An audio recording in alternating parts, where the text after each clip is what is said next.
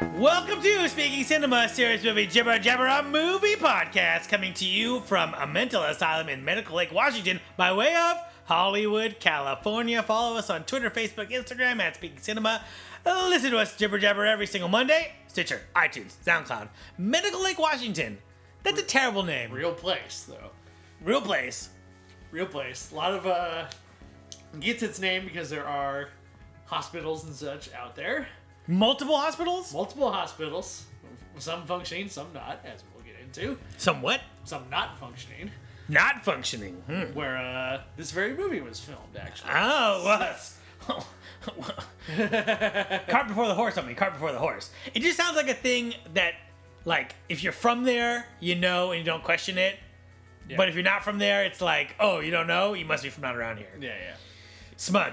I am your host, Warden Jibber Jabber. With me today, as always, my co-host, my co-host, and my co-host, Kevin. That's me. Always- And that's me. And that's me. Always there, Kev. Always there. You're always there. This week, it's our 100th episode, motherfuckers. A hundred times we've saturated your ears with movie analysis and brilliance. Delightful! That's us. We try. We do it. No, we don't try, we just do it. Yeah, no, no, it's, it's, it's being done. If you don't think we're doing it, you're not listening. You're not paying attention. So, to celebrate this week, we're doing movies that we worked on ourselves. We've done the analysis on everyone else's movies. Now it's time to look back at the ones that we worked on. This week on the Jibber Jabber, the greatest PA movie of all time, 2010's The Ward. Yes. Directed by John Carpenter, frequent Frequent uh parishioner of our fair podcast. of our fair podcast. New to the podcast, all the ladies who worked on this movie, and by worked on it, I mean starred in it. Amber Heard, Mamie Gummer, Lyndsy Fonseca. Fonseca, huh? And Jared Harris. There's some other girls in here. We'll get to them later. Written by Michael and Shawn Rasmussen. Rasmussen. Yeah. Hmm. Distribution Echo Lake Pictures and North by Northwest. Great name. If you're not familiar, a young woman is committed to an institution after she tries to burn down a house. While there, she discovers a secret that shakes her and her fellow patients to their core. Why do this movie? How did why? Why? Here's why. One, John Carpenter, we're gonna do all of them. Eventually, we're just gonna do it. Uh, I'd say he's the greatest, but then uh, Ghost of Mars. Yep. Yep. Uh, two, our very own Kevin was a PA on this movie. Yes. So yes, I was. we've talked about this in the past. I have purposely we decided to do this, and then I purposely did not talk about not talk about this with you because I want to save it for the podcast. So, um, w- like we'll we'll we'll get to your how you got on here, Sure. what it was like. Let's finish introducing the movie. This was filming for this movie took place in Medical Lake, Eastern Washington University in the Greater Spokane area, which you hail from in the summer of 2009. Yes. Summer, interesting. Why is that interesting? I don't know. this is John Carpenter's first movie since 2001's Ghost of Mars, and why the long hiatus between the two? Carpenter said the experience on Mars was awful and he lost his passion for making movies. But when the script came along, he liked it and decided to unretire. Since then, he has not made any movies. It's true. He has he has gone gone, back to a, his- uh, a world tour as a Musician, musician playing scores from his movies, Mm-hmm. along with his son. Uh, I believe his name's Cody Carpenter. and he is said to be involved with the new Halloween movie. He To the point where he's talking about actually scoring it. Right. right, Yep. not confirmed. Not confirmed. But he's the idea that Danny McBride and David Gordon Green pitched him blew him away. Apparently. Right. So, Apparently, he liked the pitch, and they wanted him. They wanted the guys at Blumhouse wanted him to like the pitch. They thought that that was important. And then, so when uh, Rings came out and bombed, the Paramount canceled their. Um, Friday the Thirteenth. and then I was listening to the guy, the guy who's the head of development at Blumhouse, and he's like, "I wanted that same day to have John Carpenter come out and be like, we are not canceling our movie. This is the release date. You know, charge!' Yep. And he's like, I had to wait a couple of days because you know you can't just call up John Carpenter and ask him to do something. You got to like, Sure. you know, but." He's got to, you know, he's got to get to a good save point. in Yeah. Dead Space. as of this recording, this film is available on DVD and Blu-ray. Hard to find streaming, although according to my own research, it is on Google Play. There you go. But Google Play. Not on iTunes. Not There's on. a lot of stuff on Google Oh, Play. you- you know what? say. It was weird. I looked at so I looked up on my Roku and it was it was nothing came up. So then I went to Amazon, looked for it manually, and it said it is not. It's something to the effect like you just can't stream it. So it's like I don't know if you have to be on a computer only or Oh, yeah. it's, it's some That's one strangeness. weird, yeah, a couple couple services do that. Like they have them, but you can't have it right now yep. unless you watch it on your phone or something. Yeah. Yeah, there was something like I think it was Hard Knocks on HBO. It's they limit you couldn't watch streaming on a TV for a while. Right. So it was like, come on. And like, that might be because people are stupid or because of contracts. We don't know, right? Who knows? So, Kev, obviously, this answer to your question would be different. But normally we start this by saying, Have you heard of this movie and have you seen it? I've not seen it. I've heard of it. I heard it sucks. But then I met you, Yes. and you said, I worked on it. And I was like, Whoa. So, catch us up. Where were you? How did you hear about this movie? How did you get involved? How did you get the job? All right. So Where were you in life? I graduated college in 2009. So I was a senior, my BA in uh, electronic media and film from Eastern Washington University. So wait, you had graduated. I You had graduated, graduated. and then this movie was going to shoot in the summertime. Yes. Okay. So, um, so yeah, I graduated, and I had heard. So there's a local production company, North by Northwest. They do a lot of commercials, and I'd already gotten to intern and PA on a couple of their commercial shoots because I had just known.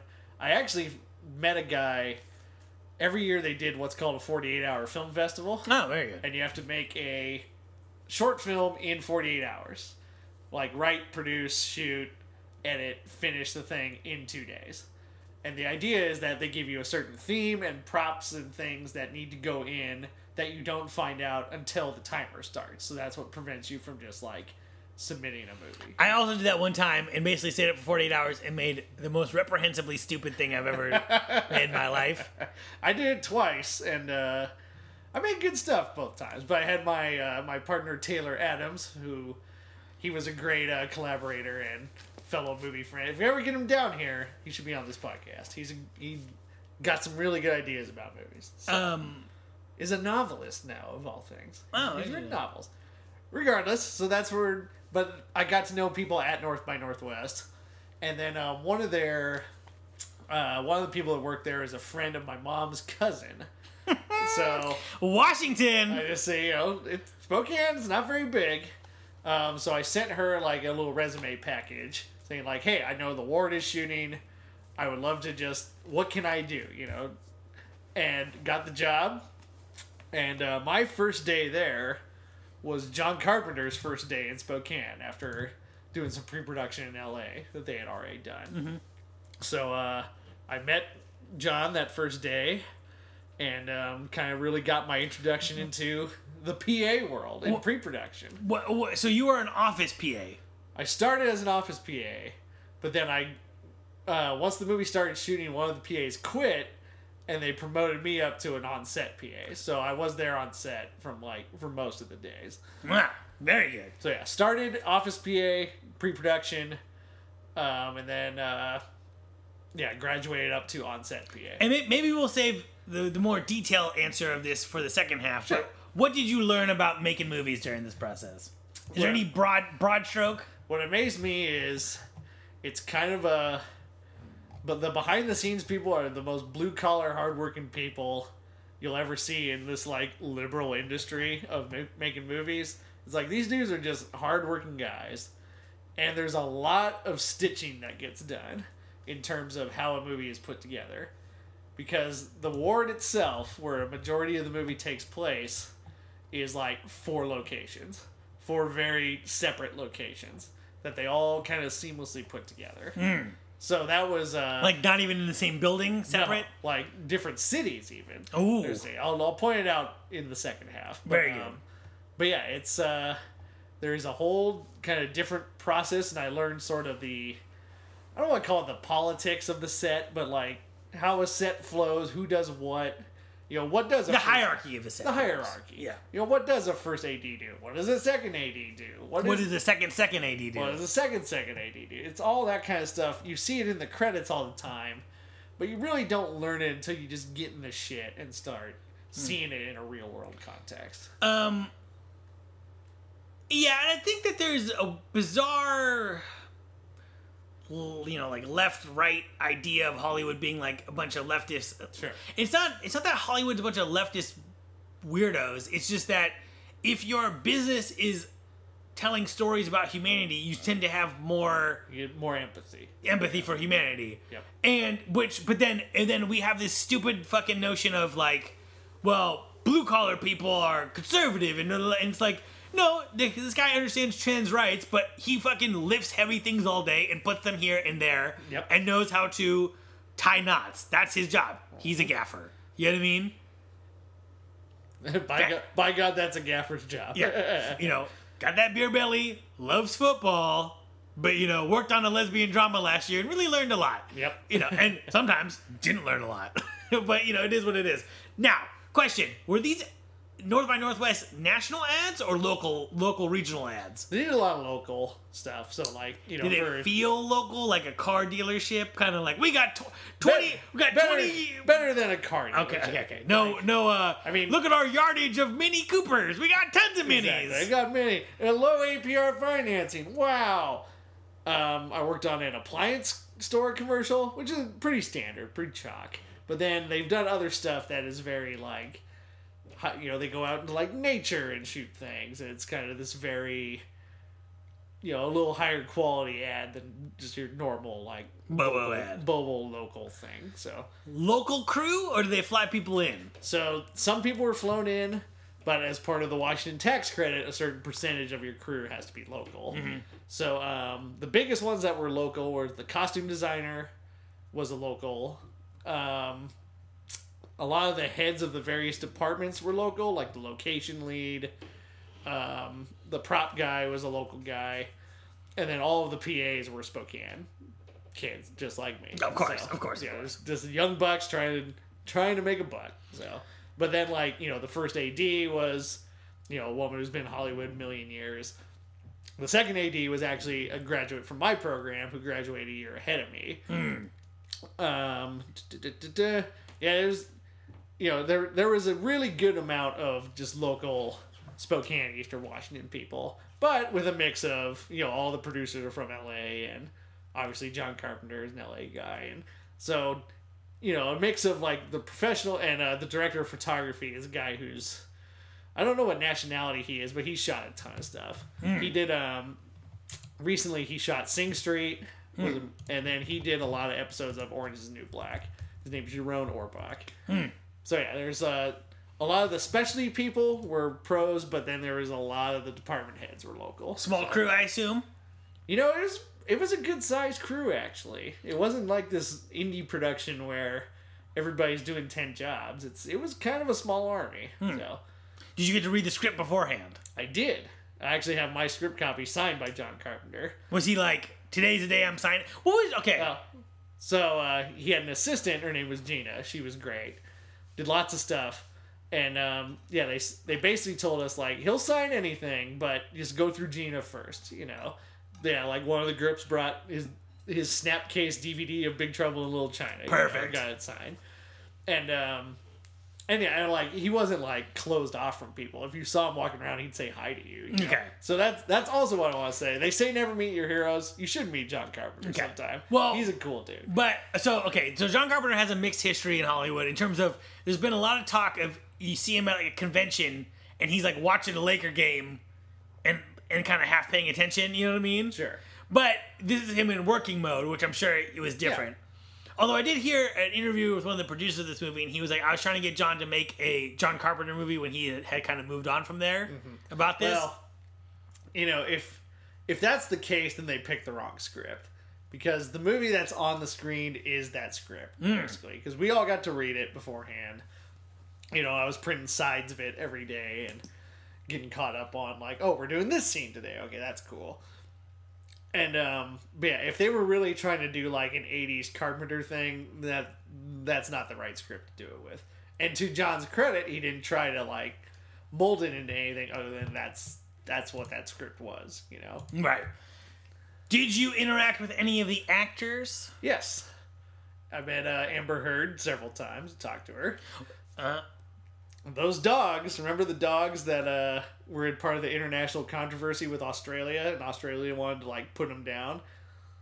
Remember her and Johnny Depp like went to Australia. oh, yeah, yeah, yeah, yeah, yeah. yeah. I've played with those dogs. Oh, very good. I guess I guess the question is, we'll finish your actor thing, but then I want to get to what like what what was your PA? Because PAing is there's a reason why there's no PA union. Oh, but yeah. let's let's get into that. So, a, a- any other interaction with any of the other ladies? Oh yeah, all they were all great, and that's that was the good thing about this set. It was the perfect first set to go on because everybody was kind of all in it just to win it. You know, there wasn't any that like, oh, this actor's being a diva and is showing up late, or is, you know, lots of delays that are causing lack of morale and every. It was a good, fun set, and it was a really good time. And you know, we only I think the longest day we worked was like twelve hours. John Carpenter's usually a ten hour guy. And he talked he um he mentioned how you know back in the day it's like of course you're gonna do an 18 hour day. It's like we're just gonna do it. He's like i'm just too old for that now so. And he knows what he wants and you can really tell he knows what he wants. There were days where we had shot everything that we were going to do that day and then he's like let's find something else we can do. We're in one location. Like let's look at the schedule going ahead and let's just see what can we do with the people that we have here right now so So, did you say was it is it the idea? Do you guys wrap early, or was it just he was just like, if we got extra time, let's yeah, just figure like it we got extra time. We'll just do it. Do extra time, you know. So let's find. Let's maximize our our time that we're here to do, and just hammer it out. So, what were you doing? Fucking getting coffee, So yeah, buying was, people blow. I was a production assistant. So yeah, I would go fetch uh, Mountain Dews, Diet Cokes, haul air conditioners up and down very narrow staircases. um, occasionally move cube trucks short distances. so, driving a cube truck is a weird feeling. It, is a weird feeling. So, um, and then during shooting, they would post us around the set, and we would just make sure because a lot of the places where we shot at, people were actually like working, like, in, like, Oh. active places. Mm. So we're just like, you know, we kind of like talk to them, be like, "Hi, we're shooting a movie over here, as you know. You know, I'm your PA. If you got any questions, please let me ask. You know, ask me. Um, but yeah, I'll just if I yell that we're rolling, just be as quiet as possible, and then I'll let you know when we cut and we're not, and we're all on radio communication and all that stuff. Were people stoked, or were they just like, "You fucking Hollywood motherfuckers can't tell me to be quiet"? It was a mix of both. Of course. One was uh we were filming and it was the end of the day. We were in like an administration building at Eastern Washington. So we actually shot at my college. And um, it was like five o'clock and people were trying to go home. And they were doing some kind of setup in the lobby. And I was just like, uh, just wait here like a couple minutes. You know, we're just doing a thing. And I'll, you know, it won't be long. I'll let you go. And this one guy got really grousy about like, I've worked eight hours today. I'm ready to just go home. What do I have to wait for? And it's like, dude, come on. I'm not. I'm the PA. like, Yeah. I'm not here to ruin your day. I'm not here to like highball you. It's just, you know, we're just setting the thing up. We're we are paying for the privilege to do this. so we've paid the school. We've paid the building. Just let us do this thing real quick. We'll go home. So. Yeah, I see. But But then, but then there was a mix of like people from Medical Lake driving up, being like, "Oh wow, what is this?" And like, "Oh, we're making a movie over here. Oh, that's cool," you know, stuff like that. cool. So, a, a little mix of everything. Yeah, there's definitely a couple of the uh you Hollywood people. It's like, dude, I'm from here. the hell, man. uh, any before we get into this, any because I'm eager to watch this movie. sure. Any like stories of people and their experience in Washington? Did you know some some of the the crew get rowdy in the local uh, Longhorn Steakhouse in Eastern Washington? That's funny because we had a Longhorn Steakhouse. I I had a feeling. Who knew? Um, there was one party that I ultimately didn't go to because I was I was also working at the pizza place at this time. So at one point I had three jobs that summer, so it was terrible. But um, How are you scheduling this? carefully.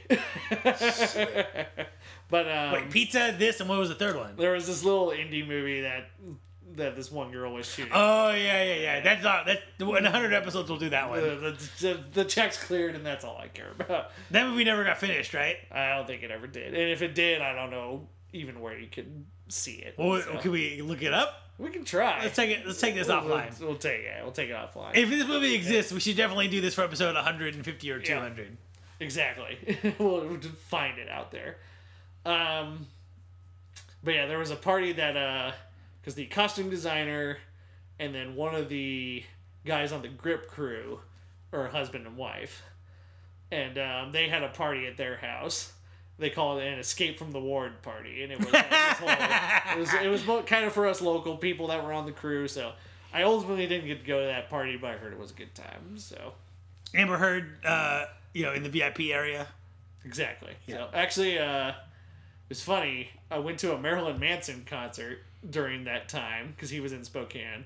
It was a terrible show, but Amber Heard went to that concert as well. So You guys carpool or what? yeah, we, yeah, we should have. Uber wasn't a thing yet, but It's like if only you were 30 then, you'd be like, Amber, I'm also. Wait, did you know that she was going there beforehand or no? no, I didn't know. Ah, I just heard uh, like the next shooting day. She was talking about, oh yeah, I went to the Marilyn Manson concert at this little place in Spokane. So, It was at a little place. uh, the Knitting Factory in Spokane. Well, how? Why was it bad? uh, Marilyn was uh, he was not looking good at the time, and we, he was in the middle of um, I think "Eat Me, Drink Me" had just come out. Not his That- best album, That right? is one of his not good albums, but his next couple albums would kind of be a little resurgence for him. So hopefully his live show's gotten better since then. So Well, we can we can hope, and one day we'll find out. I remember uh, maybe two years ago he went on tour with Slipknot. We should have went to that. yeah, that would have been a fun show. Slipknot and Marilyn Manson. Although that would have been fucking hectic. I would have stood in the I think it was at the Forum. We could have gotten seats, so we didn't have to be on the floor. next time. Next time.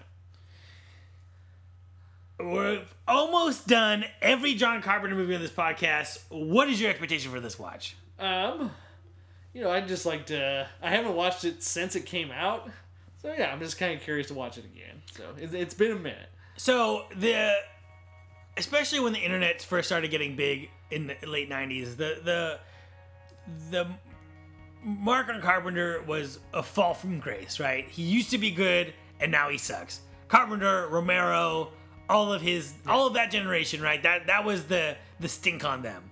So what I'm hoping is that this is not like Ghost of Mars, which feels like someone who's given up. I want this to feel like, and that might be unrealistic, but that's what I want, right? I just want it to be.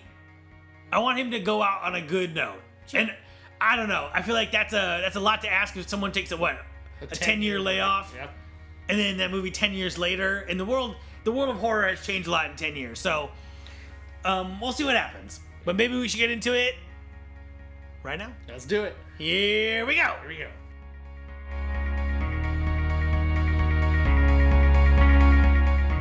And we're back. We're back. Kev, we went away. We watched this movie, but how'd you watch it? I watched my Blu-ray copy. Of course, I own this thing. My name's in the credits. Of course. I, uh, I I texted you that, right? Yes. Yes. Yes, you did. So, um, I watched it with. I discovered on the Blu-ray. There's a commentary Ooh. with John Carpenter and Jared Harris. Who's Jared Harris? He was the doctor. Oh yes, yes, of He's course. son of Richard Harris, who's been in lots of movies. But um, but yeah, so I watched it with that commentary. Carpenter's commentaries are always great. One, because he always brings his lead, uh, a lead actor along, Right. to kind of bounce things off with, and he's just very jovial and likes talking about various things. So, you know, at one point during one scene, they're talking about. Uh, um, he was asking Jared Harris about doing accents, and he's like, "What's the hardest accent to do?" And he said, uh, "Like a posh English accent." He said, "Apparently, I'm terrible at that." so little things like that, you know. If the They Live one is him and Rowdy Roddy, all the Kurt Russell ones he brings Kurt Russell. Jamie Lee Curtis is on the Halloween one. Carpenter commentary tracks, they're fantastic. It's interesting for a guy who has a bit of a reputation for being salty. He does have a great relationship with all of his leading actors. Absolutely. So- and and again, in my personal interaction with him, he's not a salty guy. Yeah. He knew I was just some goob PA, But I mean, he wasn't gonna talk to me, or he asked me where some good fried chicken was, Yeah. and I couldn't tell him because Spokane doesn't have any good fried chicken. So what was the context of that? He just walked up to you and was like, "Hey man, where's some good fried chicken around were here?" uh, it was during pre-production, and um, I think I'd given him like script sides or something like that, and he just asked like, "Hey, my where my hotel is? Like, where's?" He's like, "What's some good places around there? Like, is there any good fried chicken around here?" And I couldn't give him a good fried chicken. You're like, "Nah." But I did tell him about the Satellite Diner, which is just down the street from the Davenport Hotel. Great late night hangout. So Also, you said that he liked or, auditioned the dirt on Yes, Carpenter. He liked Fritos, right? He was the powered by dude- Fritos. The dude was powered by Fritos, peanuts, and cigarettes. That dude, that was that was his diet. So, I think some pastrami too. Oh my So. god, I could I could not live that diet. I had a bag of chips the other day, and I was like, I feel like garbage. I've turned into that person Oh boy, where it's just like I can't do this anymore. I, I can't do it multiple days in a row. That's for sure. But yeah, that that dude loved his Fritos and his peanuts. So Fritos and peanuts. I watched this movie on the Google Play Store HD, baby. Damn straight. Google Spend Play is dollar. underrated. There's, It really a lot of is. stuff. I was pretty fucking pissed off that I had to do it. I usually do Amazon, but now I'm like, yeah, that Google Store's not so bad. That's where I get a lot of albums, and they usually have really good prices on them too. They're usually sub ten dollars. Mm-hmm. So So Kev, uh, I wanted this movie to be good. sure. So we get now we now as part of the podcast we get to our overall thoughts. Yep. You go first. I'm gonna go first. I'm already going first. But thank you for thank you for allowing me to go first. So what do you think I- you were stepping on my toes or anything? No, no, no, no, no, no, no. Opening scene, a little cliche, a little dry, right? Sure. Lady, she's in the thing. It's uh, we get Thunder. thunder, lightning. Uh, something is in my room, Yeah. in the corner. Grabs it. The hand kind of looks bobo, and I was a little worried. Okay.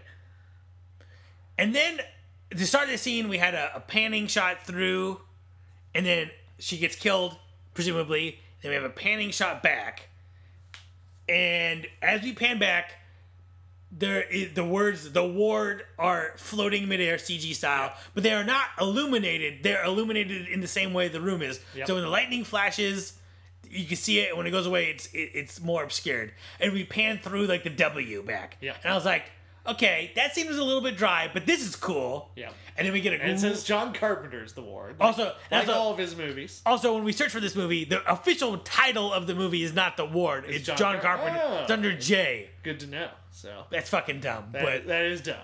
Because yeah, it's not John Carpenter's Big Trouble in Little China when you look up Big Trouble in Little China. so we, we're going real time backwards, and after that, everything got a lot better. Yeah, pretty good opening sequence that I had forgotten about. No, I disagree with that. The opening sequence is fucking boring. Oh. Okay. But the cracked glass, um, like it's like f- pictures of medical stuff through, like, as if it's been printed on glass and then cracked. Yep. That looks gorgeous. Yeah, it's That's cool. like, it's a great. It looked sharp. It looked great. I don't know what's going on with that. that was crazy Yep. Overall, the cinematography in this movie is clearly not phoned in. It's thought through. There's lots of complicated shots of you drifting through a scene, Yes. and then you drift backwards, and we're doing complicated camera moves that that you know you'd have to light very specially for. Ultimately, ultimately, ultimately, this movie you cannot say is made by someone who's checked out No. not checked out. This is it. Is it perfect? No. Is there some times where you can show that they maybe didn't have the most money? Yes, but checked out? Absolutely not. And that is the nicest thing you can say about someone's last movie, right? Is that in a lot of ways this movie is like someone's first movie. Yeah, very much good. It's, it feels like, yeah, this could have come right after Halloween. You know, like very early Carpenter. Mm-hmm. Yeah. Now, is it as revolutionary as that? No. And it's again, that's all kind of baked into the script. That the, what the script was is that movie. Right.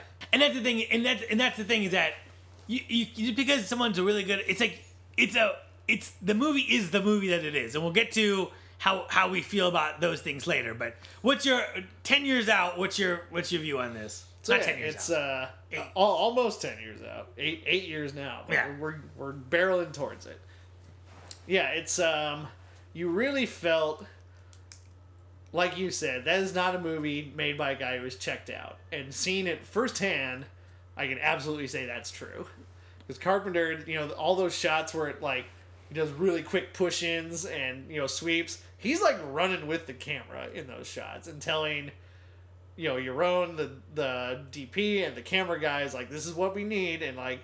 You know, they do take after take, and he's kind of running with them and sort of like rah rah the crew a little bit, and you know the guy really just knows what he wants and plans it out extremely well and you know you wouldn't do that if he didn't care he would just be sitting in video village like oh yeah that's good um, 'cause do, you see- do we need you- to go again um, okay that's just just gone Because when you say he's powered by Fritos and cigarettes, right? It's like, okay, so he's just eating Fritos and, and smoking cigarettes. He's not like when I hear that, like that's what's powering him to run next to the camera. That's crazy. Yep.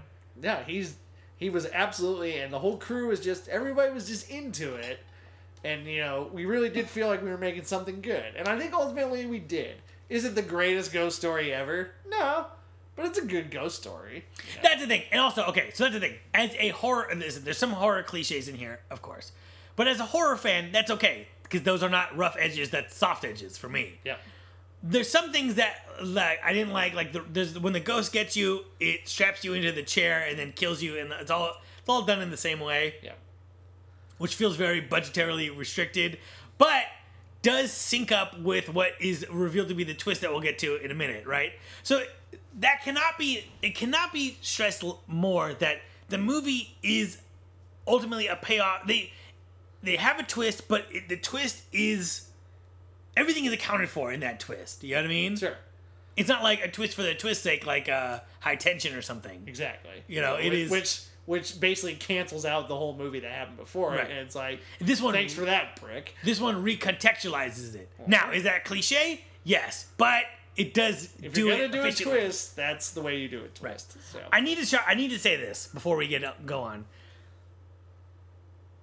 The dancing scene in this movie makes this a good movie. Sure. So there's a scene where there, you know, she's the, you know, Amber Heard burns down the house. She gets committed. There's lots of questions. You know, they kind of uh, not enough of a mystery. They didn't. They don't really sell. They don't. I think they don't want to give it away, so they don't sell the mystery. And I think what you're, you said is right. The script is not a highly polished rock. It's like a smooth rock, yeah. but it's not polished. if you looked up ghost story in the dictionary, and maybe even good ghost story in the dictionary, you'd get that script. Right. You know. Because the twist is that there is only one girl and she has a split personality and she's experiencing it through this new personality that she's recently made. Yeah. And there's no like additional mystery on top or no mislead mystery on top. Like there's like the doctor at one point says like what's the last thing you remember but th- that could have been something that you could have had a lot of fun with where because she was created at this point she doesn't have any memories before that point but they never really explore that you know what i mean? There's no depth in that way which is kind of lame. Or you could have done because they're all personalities and they didn't seem to be all elements of someone's personality right? It wasn't like this girl's her sexuality this girl's her fear Yeah. this girl and if you had that what would be cool is if they all had the same memories but from a different perspective or eh, that none of that is not a puzzle piece like that you know what i mean but that dancing so they're all hanging out and the one girl puts on a record and then it's like a 60s like rock and roll song Yeah. but the movie takes place in 66 Yep. technically a period piece, and then they all start dancing, and it's very it's shot. I can't describe it other than say it's shot very sweet, where it's like these are mm-hmm. girls who are troubled, but they're still teenagers. They're still people. Yeah. You know what I mean? And they're and they're girls in that way that they're like they're teenagers. Right? They are they have adult parts and kid parts. You know what I mean? So they're all just dancing together, and they're doing like 60s style dance moves. Which uh, on the commentary, John revealed they so all the girls got together and got on YouTube and said, "Let's look up specific dances from that era, and Mm. we'll make sure that our dancing is like period accurate." You know. So again, that's not people phoning it in in this movie. They're like doing the research. You know. right. They want to just like, no, let's do it right. And speaking of that, Kev, I'm glad you said it. The acting in this movie, on the whole, is very strong. It's good. And there's a lot of people who went on to, have success on the CW. Absolutely. Daniel Panabaker for one. So Yeah, Daniel Panabaker in The Flash, who I love in The Flash. Yep. She is both, spoiler alert, uh, Caitlin Snow and Killer Frost. So she's like soft, nerdy Caitlin Snow, and then turns into the super villain Killer Frost. All right. She's like wearing a mini skirt and a trench coat. That's how you know she's a slut. um, Mamrie, Mamie Gummer. uh, who I think in this movie, by the way, is terrible. She is not good in this movie. Well, it's interesting you say that because, so uh, first time I when I picked him up because I did a little, I drove like the company SUV sometimes to pick up Ooh, talent. ooh, so. fucking mom duty. Yeah, I was, I was doing mom jobs. Uh, Wait, hold on. What was in the back? Orange slices or what you got? High C? It was orange slices. Yeah. Um, Classic. But anyway, so I picked up a gaggle of the actresses at the hotel they're staying at, and uh, meet Mamie Gummer. Hold on, time out. Were you nervous? Like, what if these chicks aren't here? What am I gonna do? Eh, sure, a little bit. Right. Yeah, it's like, yeah, what? So yeah, I was, you know, I don't want to hurt the talent. I don't want to make the talent late. I don't want. This is like this is within my first week, too, Right. so I'm still kind of learning the ropes. And I met her, and I was like, God, she looks familiar. Who who is she? Where is she from? And then, uh, coincidentally enough, Meryl Streep was on the Colbert Report that night, and I was like, oh wait a minute, and I looked it up, and she's Meryl Streep's daughter. So there you go. Not good in this. why, why, why'd you say that when you picked them up? Wait what, a minute. what was the point of that story? No, I was just saying, like she. You say she's not good, but she's descended from acting royalty. Sure, sure, sure, sure. And she she's gone on to have her. Said she had a TV show on the CW. Em, Doctor, the Emily Owens or something like that. You know. Okay. So I assume I've not seen her in anything else. I I assume know- that she's gotten I know she was in uh, Ricki and the Flash. Yeah, yeah, yeah, yeah. As as Meryl Streep's daughter. Mm-hmm. So also Jonathan Demme's final film. Mm. R.I.P. Final narrative movie. Um. But she's just not getting this. She's not giving me convincing crazy.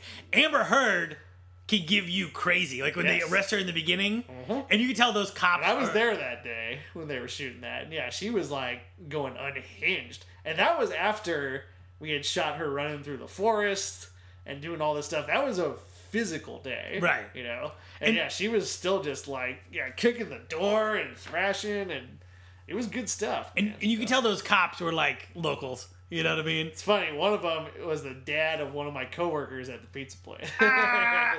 Little Spokane. Because she's she is like she's like kicking. she's like- one of them opens the door and she just kicks it, and Yep. you look the look on that guy's face. He is like. You can't do that, you know what I mean? And like, you know, she's like, she like, she's like kicking, and her skirt's going up, and like, you, you could tell it's not a protected performance. She's just like, I don't give a fuck, you know. So Amber Heard really good in this movie. Lyndsy Fonseca went on to be on Nikita, a starring role in Nikita, which is actually a really fun show. All right. I know she was in Kick Ass as well. Mm-hmm. So uh, yeah, she's very much. Who's big. she in Kick Ass? She's the girlfriend in Kick Ass. Yeah, yeah, yeah, yeah. Uh, and then yeah, so um, I really appreciate it. I don't know. I really appreciate It. It's kind of cool that it's like there's a lot of like.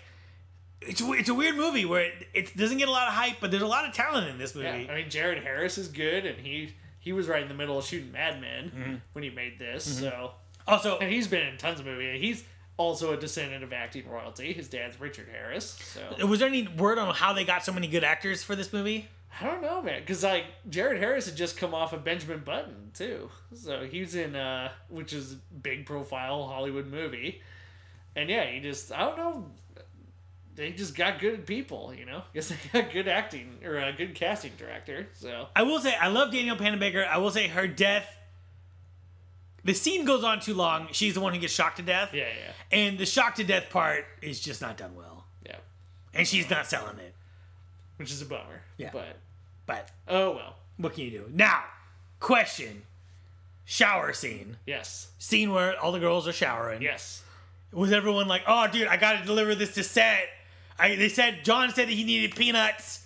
Uh, and I, I forgot, so I better get those to him, like, like soon. That was a strictly closed set that day.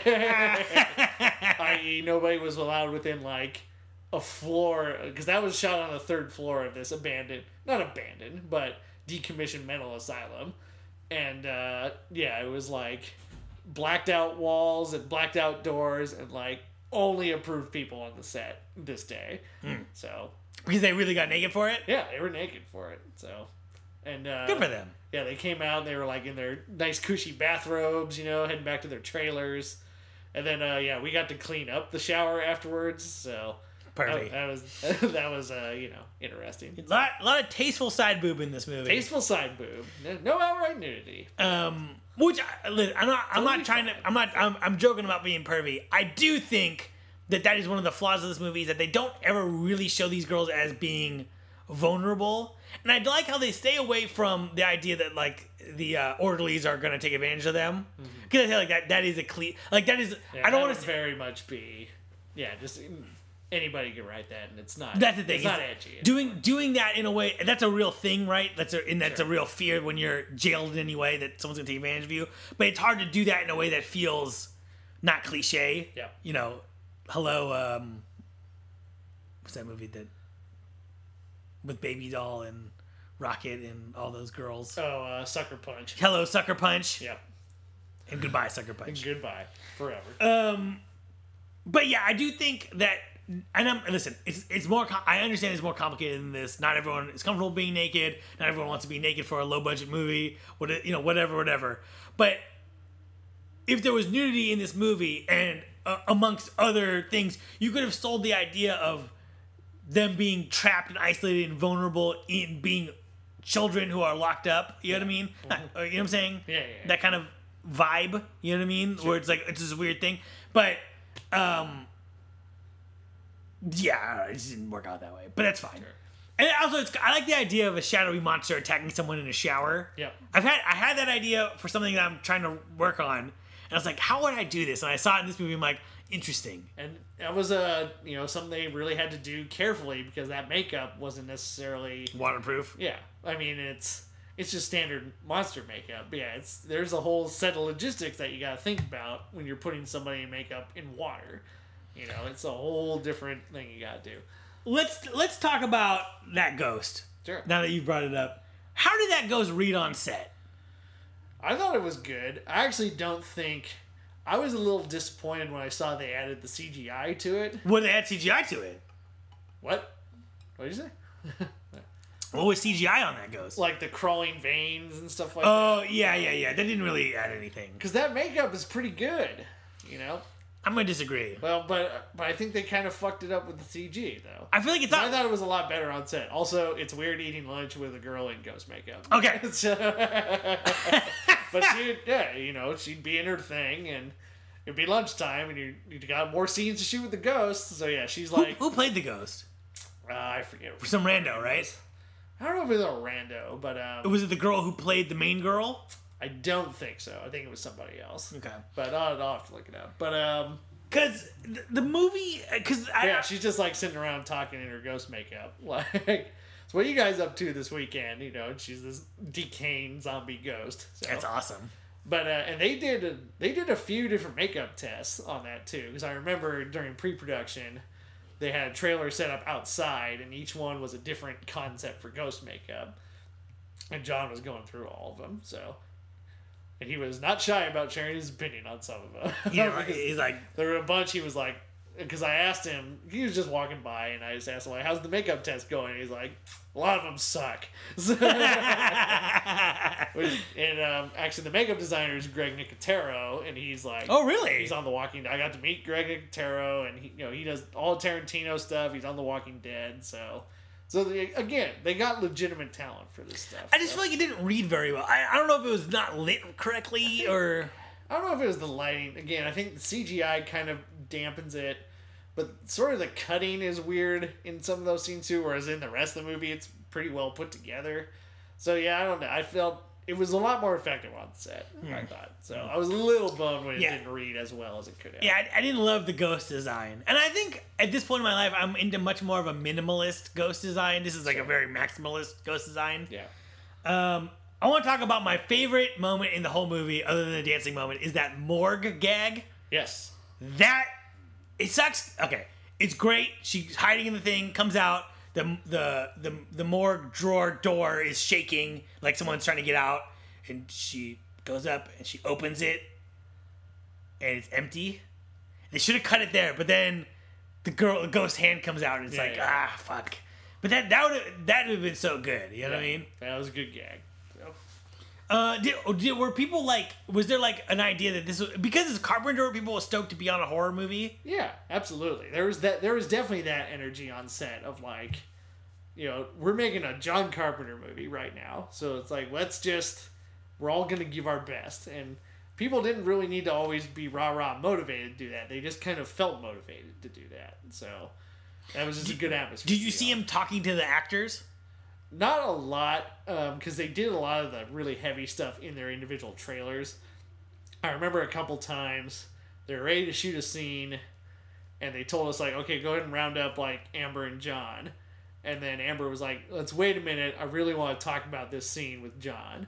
And so then they would go in their trailer and talk about it, and then come out, and then they would do the scene. Interesting. Um, a lot of the some of the on-set stuff was pretty minimalist direction because they did a lot in pre-production, and I think this is what a lot of directors could learn is you're really hammer out a lot of the beats before you get on set. So were Now, you there for the? There's wiggle room Yeah. in that, but like you know they did read-throughs and character discussions with the whole group together. And um, a lot of that was done in North by Northwest before we shot one thing of film. So wait, were you there for the table reads and were you there for the rehearsals? No, those Okay. those weren't. But yeah. before, I was I was stuck in the snack room Sure, at that point. well, it's kind of I, I was making runs to FotoKem. Well, the airport to deliver film to we shot this shot on film. they shot on film, Panavision cameras. I am kind of bummed out to hear that about the characters because I feel like the characters felt a little bit underbaked. It, because I feel like again, it in I mean, and maybe this was edited this way or whatever, right? Also, a lot of stuff cut out or No, that's that's pretty much it. So it, it was a svelte script. It's a svelte movie. So I- I, I- mean that's pretty much like really what you see is what was on the page. I wish I just wish it was a little bit more clever. Like I wish that like there's a little bit more backstory to the characters, but when you if you thought about it more, they're describing the same thing but in a different way. Yeah. So let's say, just for an example, like ultimately there's no the dad was there for a while and then left, right? Or or was there for a while and is not there for a while, and the mom raised him and whatever. So I would love for every character to describe that, but in a different way. Like my dad was there, you know, he's been there forever, but he he le- recently, you know, he he and my mom got divorced. I haven't heard from him. Or and then another one says, oh, my dad died. Or whatever. And in the end, you see that they're all describing the same thing, but in a different way or something. Uh-huh. But they don't do that, you know For sure. So- kind of a bummer. But what can you do? Does anything in this movie not work for you? Oh wait, did John Carpenter direct the stunt scenes, the fight scenes? Yeah. Oh yeah. He was there. So I mean they had like Doubles. Oh yeah, there were definitely stunt doubles and stand-ins, but, yeah, he was there from. There was no like second unit really. He was kind of there for the whole thing. So every little shot he figured out. Is there anything in this movie that for you that doesn't work?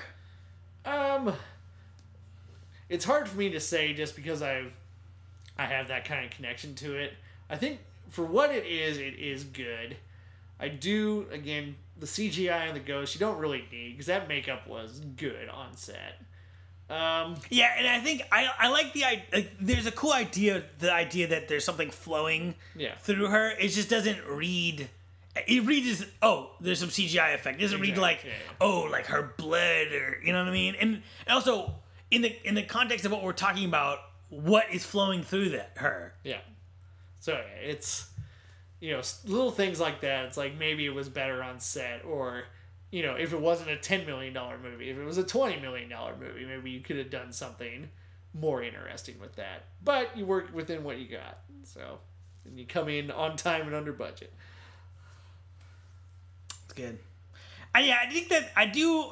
I do think that the the twist is kind of cliche, but It is. It it, it and I, but I do like the idea that all of the split personalities resent the original one, Yeah. and that and I do like how the, it, there is a take that she's mean, and it's like you know, like, uh, she's mean because if she gets better. Then we all go away, Exactly. and I like that idea that as they get better, they get closer to their death because they don't they're not needed anymore. Yeah. So it's actually an interesting exploration of a take on personality, which I don't really believe is a real thing. Yeah. But it's like Well, you- not not real in the way that it's depicted in Hollywood.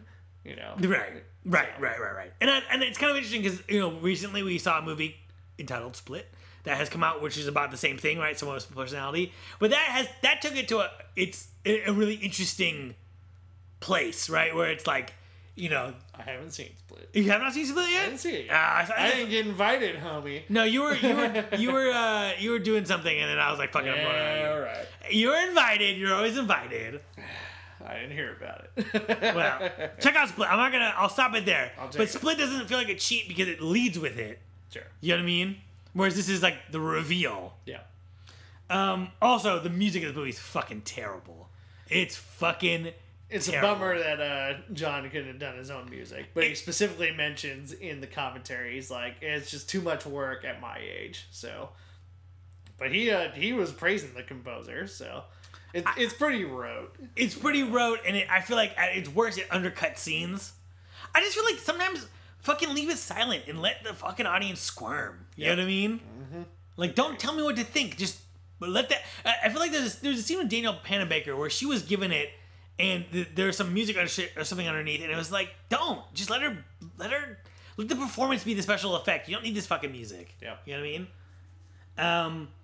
Yeah, and just you know, I don't, just generally some more setup and payoff would be nice. I mean, there's a little bit with like you know she finds the beads, but like there's they make a big deal about putting her in a straitjacket, and then she just gets the straitjacket off, and we never come back to it. Yeah. So it's kind of a weird, you know.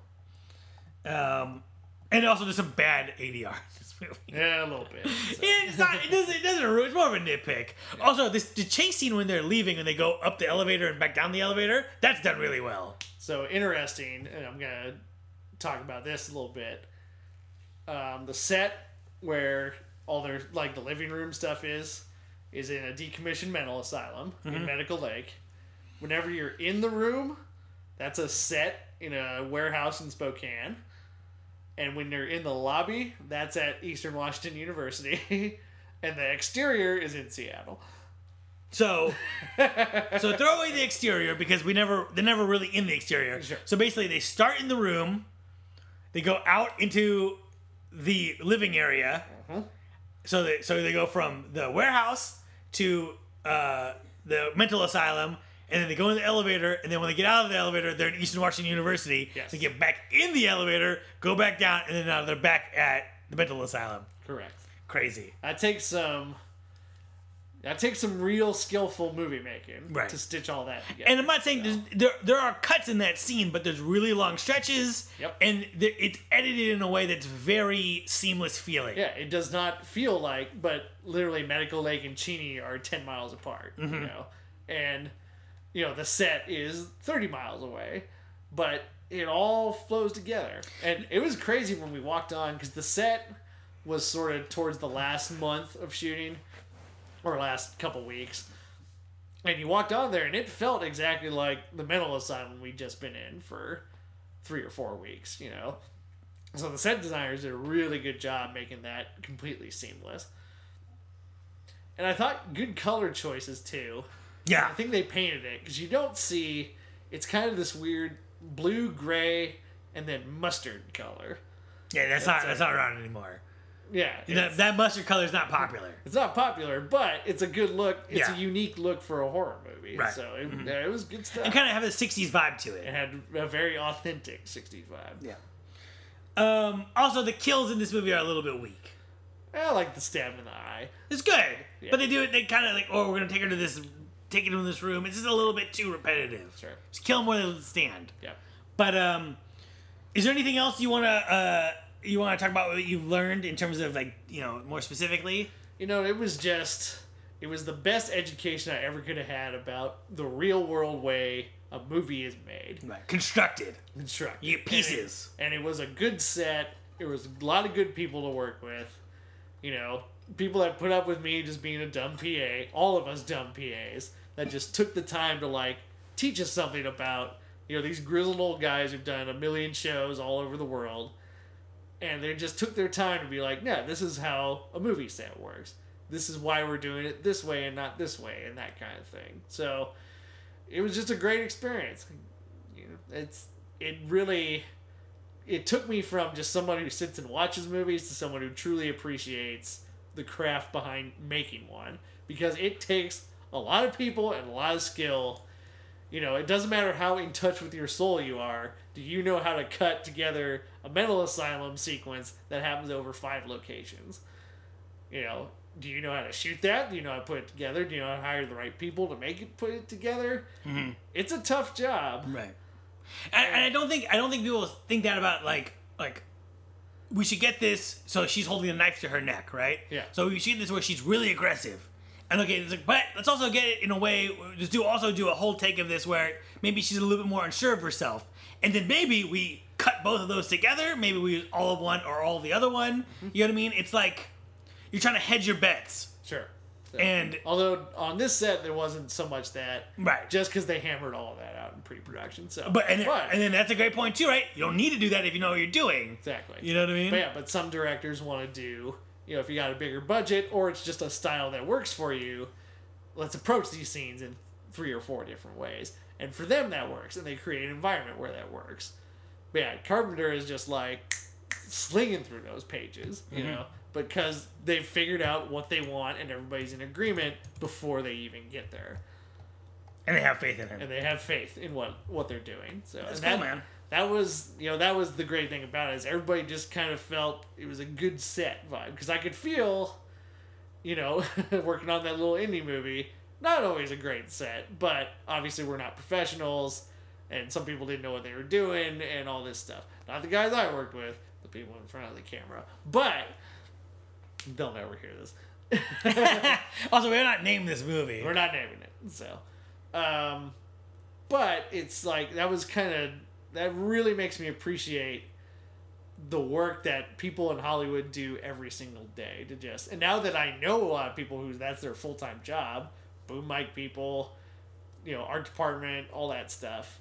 It just makes you really.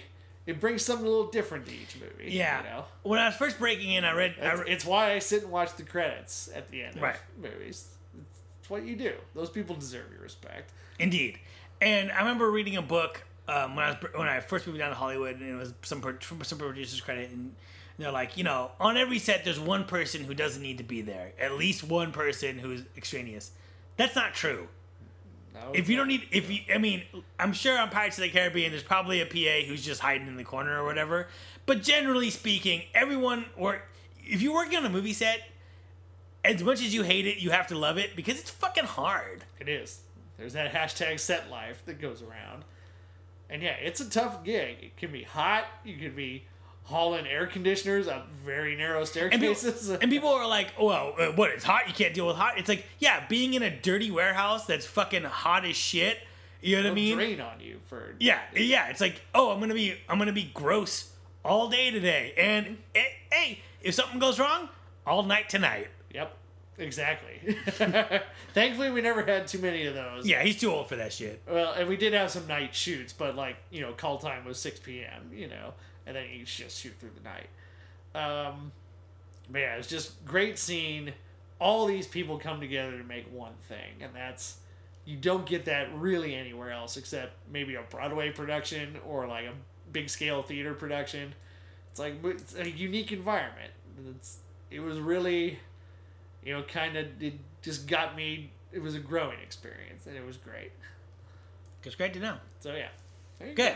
The war. I'm happy, and I, I feel like I've learned a lot about your knowledge of this stuff. You know what I mean? And like, A just lot. you know, and stuff you just you know. I was in film school for two years. There's stuff in there I would never learn in film school. Right. You learn some stuff. Although I do think, and I know we're running long, but I'm just gonna say this: I do think that people shit on film school too much. Like, oh, just work on sets. It's like, yeah, but if you don't know, if you don't know that cameras have lenses, Yep. you're gonna it's gonna be hard on set. Right? There's things there's a there's a balance of both things. There's things you want to learn in, in the safe academic environment, and there's things you could only learn when you're on a set, right?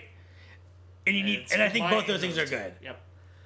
So for all you kids out there who want to get into movies and you, you're gonna go to college, go to college for film because you know why? Studying other shit, who gives a fuck, right? And I'm again, you should have a basic under. I'm for the college system, right? I think you should have a general education class. I think everyone should have to take human sexuality. Fuck you, America. Learn.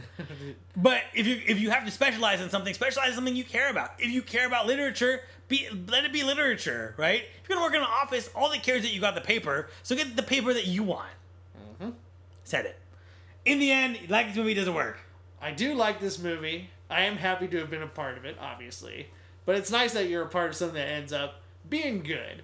Isn't you know? It's far from John Carpenter's best movie, but like you said, it could have just been this guy doing it just because he's bored. But he really put his his heart into it, Yeah. and it's a good you know. It doesn't I, feel like a John Carpenter movie, but that's but it doesn't. But because it's not lazy, that's almost more impressive that he didn't go back to the same shit. Mm-hmm. Because he could have. He could have just made, done all the same shit he did in Halloween. Yeah, you something Bobo like. Halloween. But he didn't. He, Yeah. he approached this script and did an original concept on it. Mm-hmm. Now, is it the greatest script on the planet? Eh, it's a fine ghost story. Right. But it's, you know, he he truly made it. And it's made by a lot of people that really cared about it. So there it is. Right. And it, you know, as for something that is essentially in someone's mind, there is a payoff where it that's the point. This is a representation of the chaos of this woman's mind. Yeah. Right? So it's not like, oh, it's all a dream. It's like on some level it represents something that is happening on a neurological level. You know what I'm saying? Yeah. So to, to say, I do like this movie. I do think it works. I think if you're a horror enthusiast, yeah, if you come in with this is going to be Halloween, no, it's not. But for a take, if you took John Carpenter's name off of it, you say, hey, here's a movie. It's called The Ward. You can watch it on Netflix or something. It's a fun movie. It's a good little horror You know, movie. it's a good little exactly. It's a good good, little hor- horror movie. Good little horror movie. Do you have any sequel or fan theory? Um, hmm. I think a good fan theory is if the nurse ended up being The Devil. personalities. Oh, okay. I, that, that could have been a cool twist on it, and maybe even she was. So I don't. My mine's not a fan theory. Um, I think this would be hundred percent better as a TV show. really, Yeah. So uh, I think like a limited series. okay, You know. Really take the time to explore each of the personalities before killing them all off. Yeah.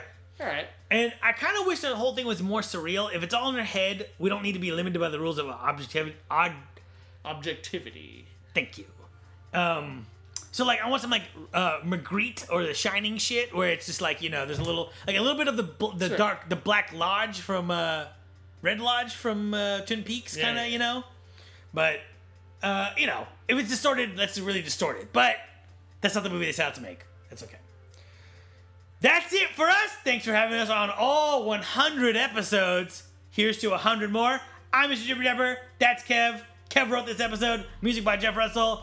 Watch the Dark Hallways. Keep yourself together. Glad you worked on this movie, and I'm glad we did it for the podcast. Happy to do it. Thank you everybody that I worked with, who uh, helped us all along.